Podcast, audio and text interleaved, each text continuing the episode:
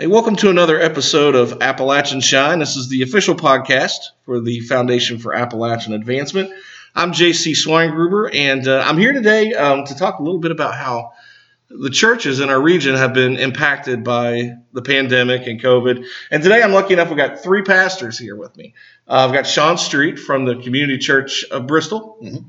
and I've got uh, Mark Vistel, who is a you minister to the homeless. Is that right? Yeah, we also a pastor of Anchor Baptist as well. Anchor Baptist. Okay, where's that at? In Bristol. Uh, Six eleven Mary Street. Okay, and Dustin Salmons. That's correct. And you're a youth pastor in uh, Bound Grace Baptist Church in Jonesboro, Tennessee. Okay, so I appreciate you guys all getting together. Um, let's just go ahead and kick it off and uh, tell us. Uh, go ahead, um, Dustin. Tell us a little bit about your church over in Jonesboro. Uh, we are a small startup church. that opened up in 2015. We uh, met up originally at the Holiday Inn in Johnson City uh, got enough people. We decided we wanted to go to Jonesboro. At that time, I wasn't part of the church, but uh, um, I, went over about a year later and, and joined up and uh, started the live streaming uh, ministry out of that church. That have the the the capabilities or the knowledge of doing that at that point. So I, I had a little bit of knowledge, so I decided to start that up and. Uh, just about a year after that, they had an opening for the youth pastor. The youth pastor stepped down, so I was asked to take that role, and, and here I am now. All right. And uh, Sean, how long have you been here in Bristol? I've been at a community church at Bristol for about seven years, I guess, six or seven years. Uh, excuse me. We're a non-denominational church, and we got a little bit of everything. So I like to tell people we're the church of rejects. If you don't feel like you belong anywhere, we got a seat for you. So now you and I go way back. We we went oh, to college together. It was called Clinch Valley College. Yeah and uh, we, we, we, got a rock and roll on with Kiss way back when when they got back together with the makeup. I'm back yep. in the mid '90s, and but uh, you know back then even then you were really big into Bible prophecy, and mm-hmm. um, I, I wouldn't have I wouldn't have thought well, who would have went to the ministry and who wouldn't have, but here you are in the ministry all these years later. Yep. After working in the press around the area, and um, now so you've been here seven years, and how long have you been uh, in this? I've been pastoring uh, for 11 years. I started Anchor Baptist 2013, and we were at uh, in the country church for two years, four years rather, and then we've been praying for a bigger location. And uh, church over there opened up on Mary Street, and it was just given to us. Property was, and we've been there now four years, and God's moving, God's blessing, seeing people saved, and thankful to be a pastor banker. Now, what got you, what made you want to get into the ministry? Well, when I was 18, I got called to preach. Just felt that burden, felt that conviction and uh, Lord called me to preach, and we've been pastoring and preaching for several many years now, and uh, but just that that call, that conviction. I mean, I know God's man knows that that burden that we all get whenever God begins to burden your heart to, to minister, and it was something I couldn't get off my soul, uh, off my heart. It was something that was there, and uh, for quite some time. Matter of fact, I fought it for two years, fought it, and just tried to reject that. And I said, Lord, I, I can't do it. And then I just had to give in. It was just one of the things I couldn't couldn't get off my heart, my mind and then we're here we are now, 40 years old and still preaching. So it's been a few years. All right. Um, you, you're doing something really interesting with the with the homeless ministry. Sean had mentioned something, but I, I will get back to that. But I wanted to ask you, uh, Dustin, um, you as a youth pastor here in the middle of COVID, I'd mentioned before we started recording that um, you know with a lot of older people, they're afraid to get out because of the pandemic and maybe not had their uh, uh, um, shot yet to, to I guess vaccinate but younger people maybe use it as a reason or excuse not to go to church because I know I wasn't the first thing I wanted to do when I woke up when I was a kid. but uh, how has COVID and then things being shut down and slowly open back up impacted what you do with the youth ministry? Well, we shut down originally uh, back in March. Um, and at that time was two weeks or 15 days, you know, the slow the spread. Slow the spread. Yeah. And that was our idea. We was going to go ahead and we'll do our part. Um, of course, that turned into you know, a couple months, but at that time we could open back up. We have a piece of property that we bought uh, a couple years ago, uh, not too far from our church. We decided we could have an outdoor service. It's spread out, no big deal. And um, the problem is, you know, with with youth, you really need to have good role models. And, I, and that goes back to the parents. If the parents are not being good role models of going to church, you can't really expect the youth to follow. So for for my youth, I, have got a really good set of youth. I mean, I can really count on them when I need to, but you do see some backsliding, come, you know, happening. You see some kids that, well, my parents are not going. um, you know, or, or maybe my parents are not comfortable with me going yet. And I can understand that to uh, to Yeah. a degree. I feel like we have to be, res, you know, responsible enough, you know, to make sure everybody's healthy. But at the same time, if we're looking at the science and the data, what is the data saying, and what is the science saying for these kids? Are they able to be around with other people? Are they more susceptible to get COVID? Mhm. So during that whole time, we're checking the data. We're seeing, okay, are they are they okay to be together? Are they okay to even meet right now? And I'm having to check with my pastor, make sure he's okay with this stuff, and then try to relay it back to the youth. And at that time, if you're not quick enough, you may lose a, a kid or two here here or there, or you may give them some wrong information. So it's a struggle for for the youth uh, for the youth pastor role to to get that understanding out there. Hey, we're trying to be as safe as possible, but you still need to be ministered to. Right. And I'm hoping you have a good enough role model that they'll step up and at least you know say, hey, you need to go to church also. Mhm. And I can understand if you have a you know maybe you have grandparents and they can't come to church because it may be a little bit more dangerous for them to you know be around people and maybe you are t- you're around them some you know some kids are raised by their Yeah, grandparents right. So you know that that's a situation you also got to look at also. And I'm very fortunate enough in the youth that I've got, none of them are in that situation. But that's always in your back of your, your mind. Who are they around a lot? Yeah. You know, and who are they going to be? You know, around. You know, when they come to church. So it's it's a little bit of an interesting situation. Do you feel that maybe where we're located out here in Central Appalachia, where you know people always joke about you know, people who are latched onto their guns and their Bible, that you know we, we are in a part of the country where faith has always been such a prevalent part of the culture for as you know long as I can remember, you know generations back. Um, do you feel that? Um, and I'll just open this up to, to everybody here that that that's um, more of a benefit to us here that, that keeps people uh, coming back? And are you hopeful that you're, you're going to get more people coming back to the church as this pandemic goes away? Well, for our, on our end, you uh, know, we've seen the eh, eh, uh, the church kind of almost separate. You know, you got a lot of people are still cautious. They still want to stay home, and right, rightfully so. We want to make sure they're okay. But you do have a couple people that you know this is a Bible belt. You know, Yeah. this is we should be reading our Bibles to see what the Bible says about these times. And I feel like that's kind of good for us because in this uh, this area, you know, we we read our Bibles. We we Right. listen to what the Word says, and we hope you know we prepared them enough for this kind of situation that when something like this happens, they can go right back to their Bible and say, you know, this is this is supposed to happen. Maybe, and then hopefully they'll come back to the church at that time. Now, Sean, you were mentioning that uh, you, you do a Facebook Live every every Sunday, Mhm. and that you see more people that maybe haven't even been to church here Yeah. watching from Facebook than than actually have ever been, right? Or- Yeah. Um, I'm guessing, you know, maybe they're from areas where they're not, their churches aren't open, I guess. And, um, you know, I do uh, a lot of ancestry stuff on uh, ancestry.com, genealogy, I guess is where I'm looking for, genealogy. And so some friends I've made through that, you know, other parts of the country have been watching and uh, people, you know, complete strangers and had a guy from Oklahoma the other day made a comment uh, on one of our um, Oh wow. Okay. you know one of our messages or whatever. So um, it's been kind of interesting. People that I thought would be tuning in every week when they're not at church aren't, and people that I thought would never watch us are. So it's kind of it's like Dickens. It's the best of times and worst of times in a kind of sort of way. Yeah. You know? Yeah, yeah. That's that's kind of what I was was curious about. Is like you know, how bad is it? But is there like some silver lining that you're seeing? Are you seeing this also with your church at Anchor? Well, I know going back to the youth department, we were uh, running like 90 kids on Wednesday nights. Wow. Okay. And when this thing hit, we were like, what do you do? And so trying to have three classrooms with 30 plus kids per room, we were like, what do you do? I mean, we got to be safe, cautious with the teachers and uh, the youth and the parents and all that involved. So we were like, we're going to have to figure out something. So we, like you guys did, we shut down for a couple months and uh, evaluate the situation, try to be safe and try to keep people, you know, from getting sick best we could and we've not yet reopened the youth department back up for the community. I mean, folks come to Sunday's church as well, you know, of course, but um, the youth department on Wednesday nights, I mean, we have to take our whole church over because it got to be so big. We took all of our adults, everybody over from midweek to youth ministry. And so we just are still down. And so we would communicate weekly with our young people's family through via Call-Em-All uh, feature that we got through our youth department.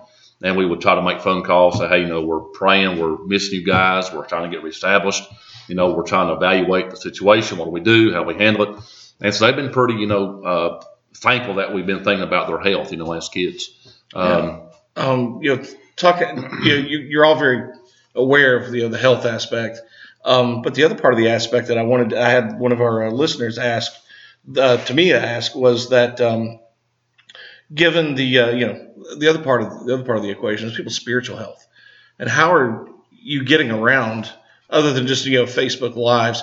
How are you, uh, how are you getting around to, I guess, being more proactive about people's spiritual health, especially when you see a drop off of people showing up at church and some, like you said, drop off that you expected to be there on Facebook, Hmm. but aren't there.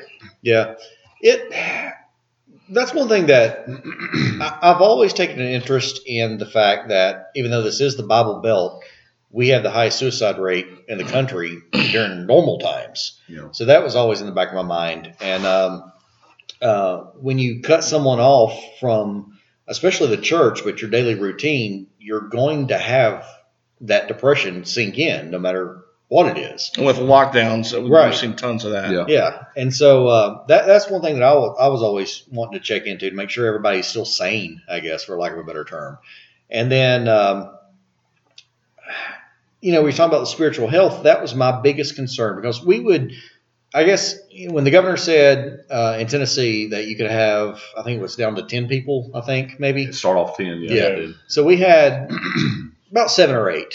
And it was always in the back of my head, you know, what if someone who doesn't know God shows up one day and I got the doors locked? You know, what, am I going to do? So there's that aspect of it that I'm still trying to reach unchurched people and then trying to make sure everybody in the church, you know, hey, Frank, haven't seen you in a couple weeks, you know, been praying for you, all that good stuff, reaching out to everybody. It's been one of the busiest times that I've ever known, me Oh. personally. Okay, And I'll add on to that, you know, with that whole scenario, what do you do when you have a lost person show up to your door? I mean, the governor puts out an order and says you can only have so many people attend Mhm. in your building. But for us, we're we're told to spread the message. We're told to, you know, invite anyone in. We're, you know, in the Bible, it tells us to do that. What do we do? Do we close the door on them, say, sorry, we have 10 people. Mhm. You cannot come Right. in. That, that's not who we are. That's Right. not what we're supposed to do. Thankfully in a in a weird sort of way we were blessed because the church that I'm pastor of uh, it was really really big at one point and then over the years it's you know splits and everything else and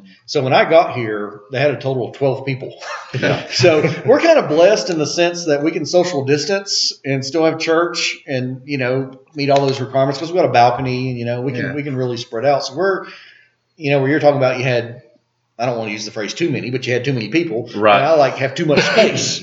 Yeah. So yeah. yeah, I'm, I'm kind of it's, it's a weird sort of blessing for us in that regard. Yeah. And Dustin, what you mentioned um, actually brought me to another question that another listener had asked, and I, I jotted this down. How has this this period, this COVID, impacted people's choice to accept salvation, and then how many are actually getting saved? Because people may be more likely to not come because of this, but are you are you still seeing people that are stepping forward to get saved that are actually seeking salvation? Well, look, you know, our whole role is to go spread the message, and I feel like we have we had a lot of resources before COVID to, to do that, Yeah. and there was a lot of resources for people to come in and to accept Jesus. Right. And with this COVID, that put us in a in a little bit of a tight spot. You know, Facebook Live, YouTube, whatever you want to do for the the social media scenario, we're only one sided in that. Unless we go on there and we actually, you know, target every single person that goes on them, ask them how they're doing, ask them how, you know, they they reacted to the message. We don't see them walk the aisle. We Right. don't know what that other side is. So if we're on, on social media only, that's a one. That's an open-ended question. You know, We have no we idea. have no idea. Uh, and do you have the resources to follow up individual? And that's another question that I was having that I, I wanted to ask Sean is like, you know, you, you see all these people on social media that you don't know, or even the flock that you've had here that you haven't seen in a while. How taxing is it on you to just to pick up the phone and call these folks because there may be so many where people have left messages on the website.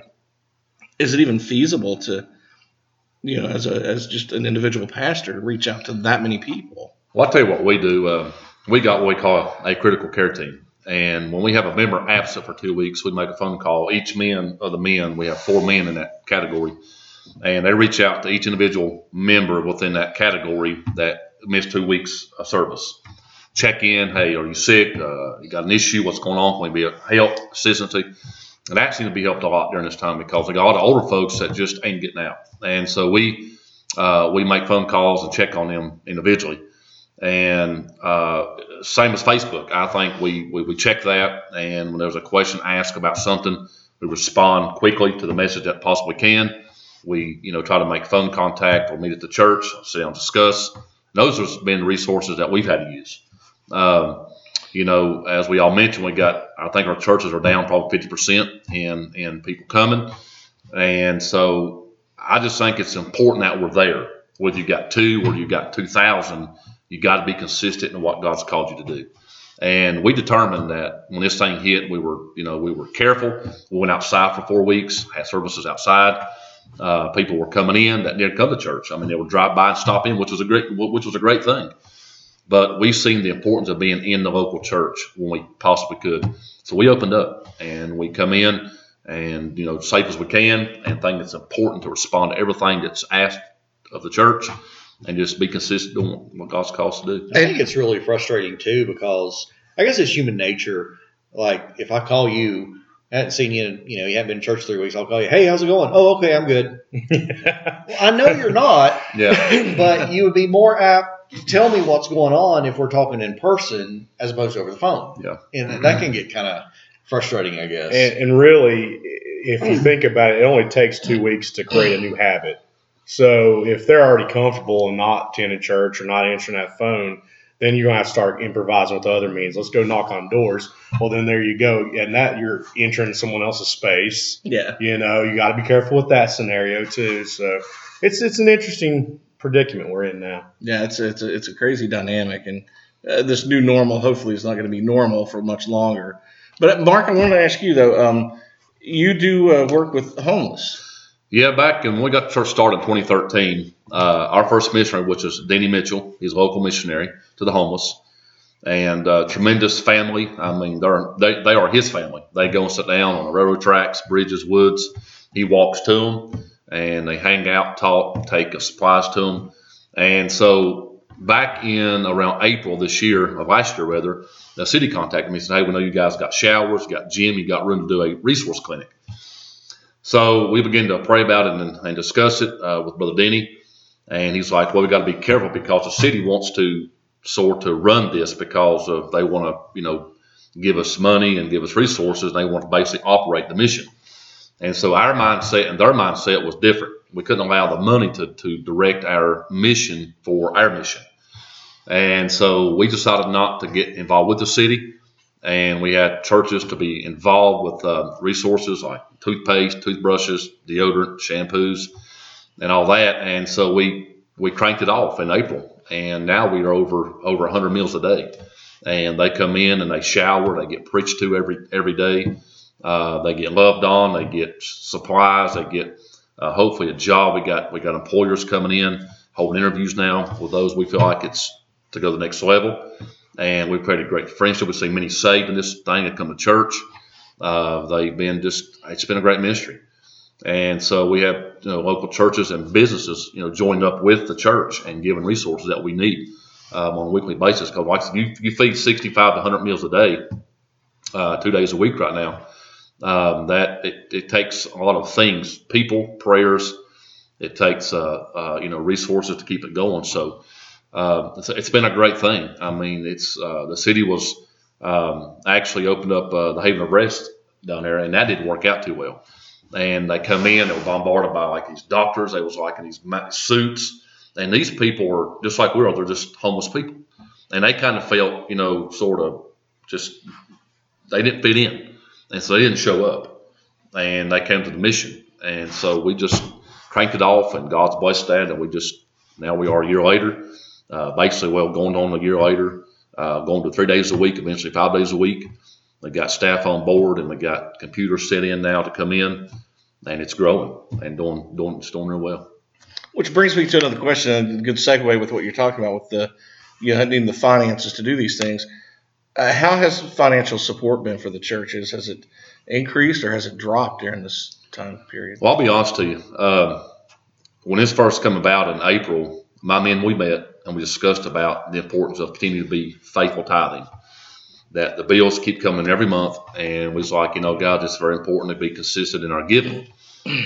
So um, we, as a pastor, I felt the burden to write a letter up, type a letter up on computer, and uh, send out to my membership of the church, discuss what we're going to do, you know, safety protocols and all that, and discuss the importance of giving. The bills come in. I know they know I don't preach on tithing all the time. They see the consistency and the importance of giving.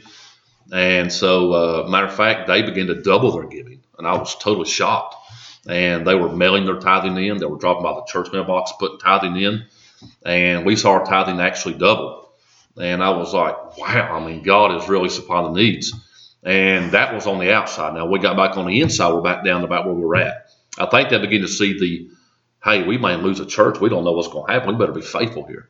And so they gave, but they're still giving, of course, but they're not, you know, not pre-COVID. Right. Uh, well, I guess say first of COVID giving when we're outside, but um, but it's still, I think they see the importance of giving uh, because you know the church has still got you know basic light bills and fuel bill for the van and all that. So if we don't get that resource, then we can't reach out like they think we need to be done. And I think that's probably one of the benefits of being in such a place where faith has always been so important in Appalachia.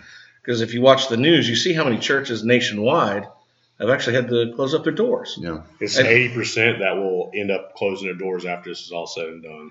Eighty percent of the Eighty churches in the country. in this country will close their doors for good. I think a lot of people, kind of what Mark was saying, don't take that into consideration. They don't necessarily,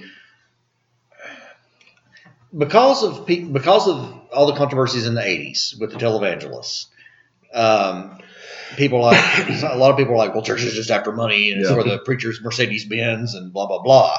Which you know, if you saw my portable Cavalier, you know that's not the case here. but um, you know, you don't really.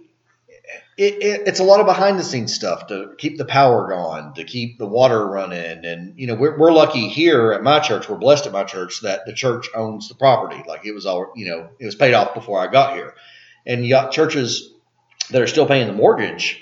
You know, and that's one of the reasons why they're going. You know, they're going belly up.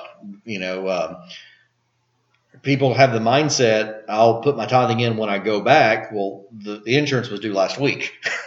You know, yeah, so we have no idea when we're going to go back Right, either. Like, I mean, we've opened our church back up, but when are we going to go back where we say where everything's all good? You know, Mhm. and a lot of people are waiting for that. Okay, hey, everything's all good. You can go back to church now. Well, that may not come this year. That Mhm. may not come next year. yeah. And if they wait that long, that's when churches are going to close down. Yeah. I, I think people got apathetic. I think they've become comfortable in what they are sitting at the house watching my Facebook. It's a great tool. I don't condemn it. I think it's a great tool, but it doesn't replace the local church. Amen. And what I tell my people is, is that we need the church. I need you and you need me. I think the fellowship strengthens the church. And sadly, some people don't see that. They say, well, I can serve God at the house. That's not biblical at all. We got to be around together as a church, as a body. And and you know, we just try to really preach to my people, you know, we can't let our fear overtake our faith. And a lot of people's let that happen.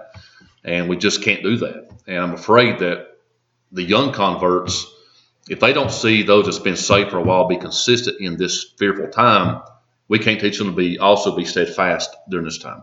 Yeah, and it's that's very important. have uh, from the pulpit. Has any of your messages had to change during this time? I know you could talk about consistency Yeah.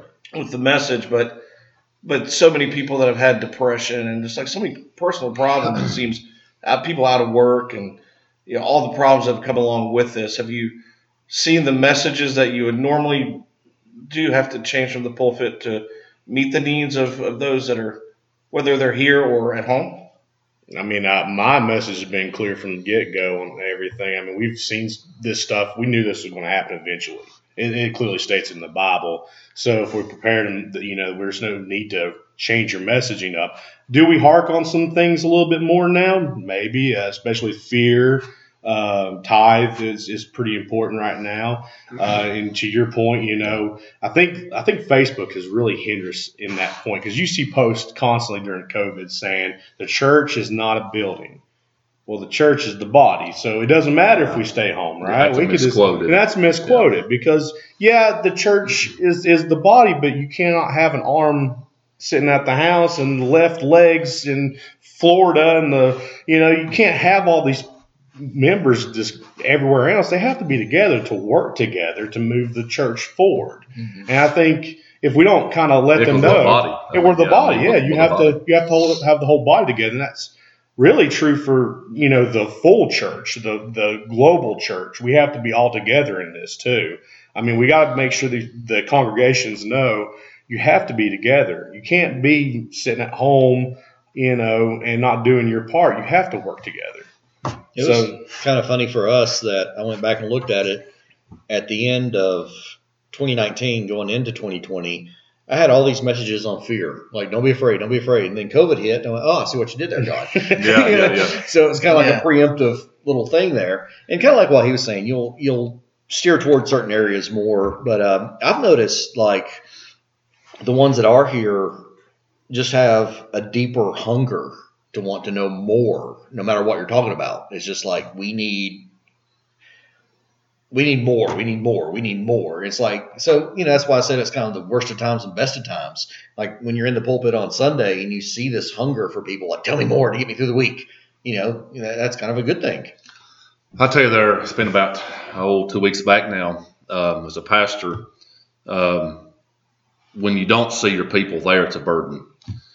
And we were praying about the New Year vision, and God began to burden me about we got to catch a fresh glimpse of those dying without Christ and going to hell. I preached on Luke 16, uh, pretty pr- pretty heavy that morning, and explained to the church that we've got, hey, I'm saved, but maybe they're not saved. And we got to get back that burden for those that's not saved. And if we could catch a glimpse of those in hell, that would create a burden with God's people. And the altar was packed that morning. And I mean, people was really seeking God, saying, Lord, I'm sorry I forgot about the lost man. And I'm afraid that we, as fearful time we're in now, hey, I'm fine, I'm saved. If the Lord comes, I'm, I'm fine, I'm going to heaven. But the next door neighbor isn't saved. And we're over here every Sunday preaching, hey, we're saved, but there's no concern for the next door neighbor. And if the church would get back to realizing, hey, there are people dying going to hell, we got to get a burden back. We got to be a Nehemiah again. And and when I preached that, I mean, they really was like, wow, man, we need to get this burden back and, and, and see that folks are dying. It's real. And and I feel like that really is a turning point in our services this year is that they let's let's let's create that fresh vision, generate that fresh burden from some from just seeing that of those dying without the Lord, and that really made a difference, I think, so far the last few weeks. Yeah, it's pretty fascinating, you know, just to hear. Um, you have the, some of the struggles from the churches and from what you guys see in the pulpit, uh, you know, week after week. I think one of the things that I and I, you know, I've asked uh, a few this is how I guess personally stressful has it been on you individually as more and more people, like you say, the best of times and worst of times. How exhausting is it at this point? I mean, uh, is it more exhausting and taxing and stressful on you than pre-COVID? I think so to the point because I those I've seen that were really starting to really take root um, as a young convert has allowed this situation to make them do a, a back like what you mentioned. Um, you know, to look up there and see the choir not there. I mean, it's like shattering to a pastor to see that because some people the singing is really like the the the concept of the service. Um, and then the silver thing and the abnormal. I mean, no, no ushers, no, no tithing through the aisles. It's like bring your tithe to the Lord, which has been a good thing. Um, but it has been because it's hard to change people. They get in a routine, and we talked about you know going back to some normal things. And I don't think we, I think as a pastor, my role is to protect my people but at the same time, I can't get them too far off course because sheep will scatter, Mhm. and so it's difficult to make that right decision. Um, so I try my best to let my men we meet and we discuss direction and what's the best way to take it. What do you think? We make phone calls. I mean, we try to make the best decision we can for the flock in general. Um, but for me, it's been a trying time, you know, to keep my people together and and seeing that, hey, you know, we miss you, man. Come back. Where you, you need to be here. It's it's definitely got me praying more. I'm sure every pastor Yeah. you guys see that. How about you, Um, Sean? Same. Yeah, pretty much. Um, for me, it's the, the trying part has been not government mandates or unchurched people condemning you. It's the other Christians that like are second guessing everything you do, which as a pastor, that's going to happen anyway. Yeah. But when you add it to the point of, you know, you're trying to kill grandpa. No, I'm not, you know? And, uh, so that, that's, that's probably bothered me more than anything is, is people that, you know, um, I consider fellow believers great friends for years and years and years. And now it's like, you know, everything you do is wrong. And so that, that, that, that's my personal struggle, I guess. I think a lot of these things, and I'll just I'll just toss this out here because it's the first thing popped in my head, um, has something to do with the political divide in this country. And uh, like you said, a lot of a lot of times you're trying to hurt grandpa, but like like we were talking about earlier, you know, and uh, and I think Dustin, you'd mentioned this was that how you know you, you have to watch out for the health of a person's soul, and it's a fine line. And uh, given this the the uh, split in the culture. We don't really have it so much here in Central Appalachia, but nationwide. Um, do you think maybe that's one of the reasons that you'll see 80% of the churches fold up and uh, close their doors permanent?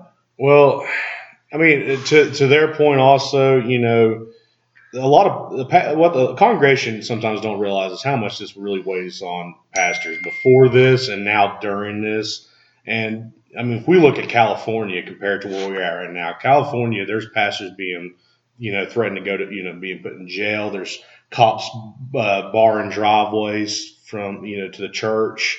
They're not allowed to even attend church. We've We have- seen people have have their license plates taken down and harassed for being in a parking lot church service early, early on in places like Mississippi and Kentucky. Well, Yeah. MacArthur out there, he, the city Yeah, revoked his parking uh, law across the, from the church. I mean, I think we have a little bit of a, not as big of a fight that way, but I mean, to your point, Sean, I mean, uh, when me and my pastor talked about this, what we were afraid of is, is Christian versus Christian, Yeah. you know, going at each other's throat and second guessing the pastor's every mo- movement on this. And, and it really just, it falls on the pastor to decide, you know, what's best for the congregation and what's best for his sheep. And, and he's, he's doing this in, in everybody's best interest. I mean, he's not trying to hurt anybody and he's trying to, you know, focus on what all the data says and what the politics are saying. You know, he's also afraid, well, you know, if someone shows up in our church that has COVID and there's 20 people at my church that get it because that person showed up,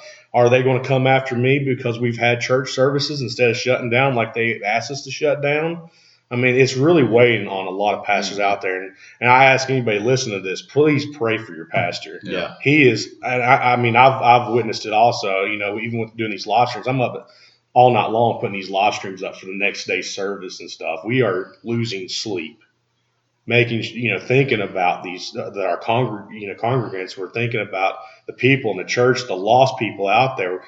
You know, before this, you know, it wasn't no cakewalk, but it is a lot more stressful now than, than it was beforehand. Yeah.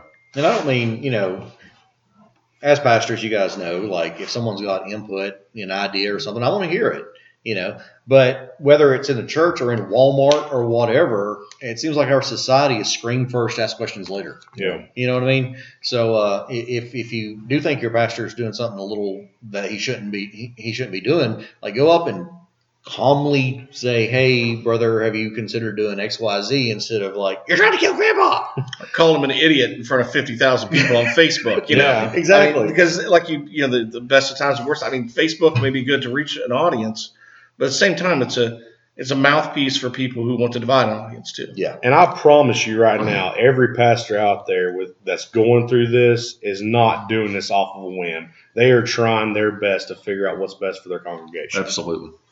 And that's why you talked about the political spectrum part. I, mean, I do feel like that the political left has has politicized the virus to to to silence the local church. Uh, we see that. California was a great example. Jack Trieber, a great friend of mine that I know decently, not real well, but I know of Jack Trieber. Five thousand dollars to sing a song, and they were uh, and they were fined ten thousand per service, uh, which lets me know that the left has tried to silence the church. Mm-hmm. And I made a decision. You people is searching for hope. Young people are are finding hope in drugs and things like that, or trying to. And we got the hope. The gospel message is the hope of all hope. And so, as a pastor, I see the importance of being there at the church, preaching the truth in the gospel. That's hope. The gospel message is hope. And so, uh, we're just, you know, made a determination that, you know, if they don't like it, this is God's called the church to be the lighthouse, not the government, and we're going to be in our place. And if they don't like that, we're sorry, but we're are God's man. We got to be there, love people. And so that's been my mindset. I, I, I want to be, you know, I want to be, you know, have keep a good testimony. I want to do things right and try to do things like I'm supposed to be done. But I can't let anyone stop the message going forward. We can't do that. And and to your point, I mean, my pastor just preached on this this past Sunday. I don't care if you you know like Trump or if you like Biden or if you like whoever. If you, I didn't have hope in Trump. I didn't. Ha- I don't have hope in Biden. I have hope in Jesus Christ. Yeah. And I feel like the political left, they're like, well, let's have hope in government, have hope in Biden. No, have hope in Jesus Christ. Yeah. Because after all said and done, if we're still in coronavirus, you know, 2025, whatever, you, you, can't have hope in the government. We've already seen that. The only hope that you can have is in Jesus Christ because when it's all said and done, no one's getting out of this world alive. And you're to have to answer to your maker eventually. And if you didn't have hope with them here, it's too late. Well, I appreciate you guys answering these questions that, that you know taken from some listeners, and you know it's it's really kind of eye opening what you guys have experienced from that side of the pulpit, and uh, you know from you know and I've talked to plenty of people who watch on Facebook. I'm one of them. Yeah, that's who watches on Facebook, and uh, you know what I, I guess just to kind of close it off, let's just go around the table. I give you guys each a you know closing thought, maybe mention your churches or your websites, things like that, just so that those that are listening can follow you guys uh, if they want to. Uh, let's go ahead and start with you, Dustin. Well, I mean, I appreciate this. This is is, is very important to me. Yeah. Uh, getting pastors, uh, you know, around the table and letting people know um, that there's a place to go. There's, you know, if I, you know, for me, I don't care if you attend my church. I hope you attend church. I hope you get that gospel message. I hope you know Jesus Christ is your Lord and Savior. And whether you attend a Bounding Grace Baptist Church or one of these guys' churches, I hope that's what you find. And I hope right now, when you're going through this, if you're if you're lost and you're not saved, you know who that is. You know who that person is that can save you. That's Jesus Christ. Um, you know, if you if you're more welcome to come out to Bounding Grace Baptist Church, we are always looking for more people to join a church. 1025 Depot Street in Jonesborough, Tennessee. Uh, we have live stream. We just went live, uh, multiple streaming now to uh, Facebook, YouTube, our website, BoundingGraceBaptistChurch.com. And I think we've now branched into Twitch. We're going to try to get the gamer community also, which we had too this past Sunday. So it was actually kind of interesting. Um, but my main concern is, and I hope you attend our church, but I hope you find Jesus and I hope you attend church and get with that church body because I know what it was like to be without being in that church body for a long Absolutely, time. And I was lost. I mean, I was lost without having that community. And it's the best community you can get into is that church body. Yeah. Uh, what about you, Sean? Uh, yeah, like well, he was saying, uh, you know, we're located on Old Jonesboro Road, Community Church at Bristol. Um, you know, we love to come by and you know kick the tires, so to speak. And you know, if our church isn't the church for you, there's absolutely one out there. I know that. Um, God was on the throne long before Trump or Biden or COVID, and He's going to be there long after this is over with. And you know, it's one thing like you know Dustin said. One of the things that I always say: you're not going to get out of this this life alive. You're just not. And it doesn't matter if you go out rich, poor, virus, got hit by a truck, you're going to answer for, you're going to, you know, stand before your maker one day. And that covering blood of Jesus Christ is what he's going to look at. And, um, you know, just want everybody out there to know we love them. Uh, hope you find a church that that you know suits you, and you know, Facebook is great. And uh, when when you get the all clear, get inside a building. I mean, you can watch it like a car race on TV, and it's great. But being there with the smells and the sounds and everything just makes it so much greater. And church is that multiplied by a hundred times, I think. So. Uh, And, and here they might even learn a little bit about dirt track racing. exactly. God made man out of dirt. Absolutely. Yeah. well, go, go ahead, Markham. Well, I, I appreciate uh, this opportunity as well. I, you know, this I think is what we need to be see done more is uh, discuss and talk and and come together. I think regardless of denomination, Jesus is Lord of all denominations. So I think that's we got to set that to the side for, for a few moments and and talk, you know, and, and let people know, hey, we're here as a church. We're here for you. We're rooting you on. And you know, I do want to ask uh, uh, the prayer as well from you guys that um, I've got a burden for the local church, and as we talked about around the table, that uh, we're seeing the decline of people. I mean, I want the people back. And so we're going to have a back to church rally in March. And uh, we're actually finalizing that now with preachers and singers. And uh, we're hoping to get not only our church, but you men as well and other churches to come in and come together and for the back to, back to church rally and uh, to make a cry out to the Lord. And, and, you know, we want people to come and, and uh, get that refreshment, that revival spirit back in the local church again. I think we need that. I think God's men need that tonight. We need that uh, that refreshing spirit. That, that we need that in a desperate way. And uh, so we do invite everybody out to Anchor Baptist Church. We're at 608 West Mary Street in Bristol, Virginia. And uh, we're everybody's a somebody, and we don't matter matter what you drive, where you live at. We're you're somebody. You got spirit, you got soul, and we want uh, you to come and experience what God can do. Well, I certainly appreciate you guys uh, uh, coming out here and talking to me tonight about this. Um, you know, if anybody that's listening, if you have any questions for any of the pastors, you're welcome to touch base with us on uh, facebook.com forward slash support Appalachia. Uh, our uh, podcast is also it's on Podbean, and we post our link up online. But you'll uh, you'll also find us on iTunes and Spotify. So make sure you subscribe, and uh, maybe at some point again, as things change and kind of progress, we can get together again and maybe get some better progress reports on uh, what's going on. But uh, if you have any questions for any of the pastors and you want to contact us, we'll pass it along to them. Uh, thanks again, everybody, for tuning in to this episode of Appalachian Shine, and we'll see you down the road.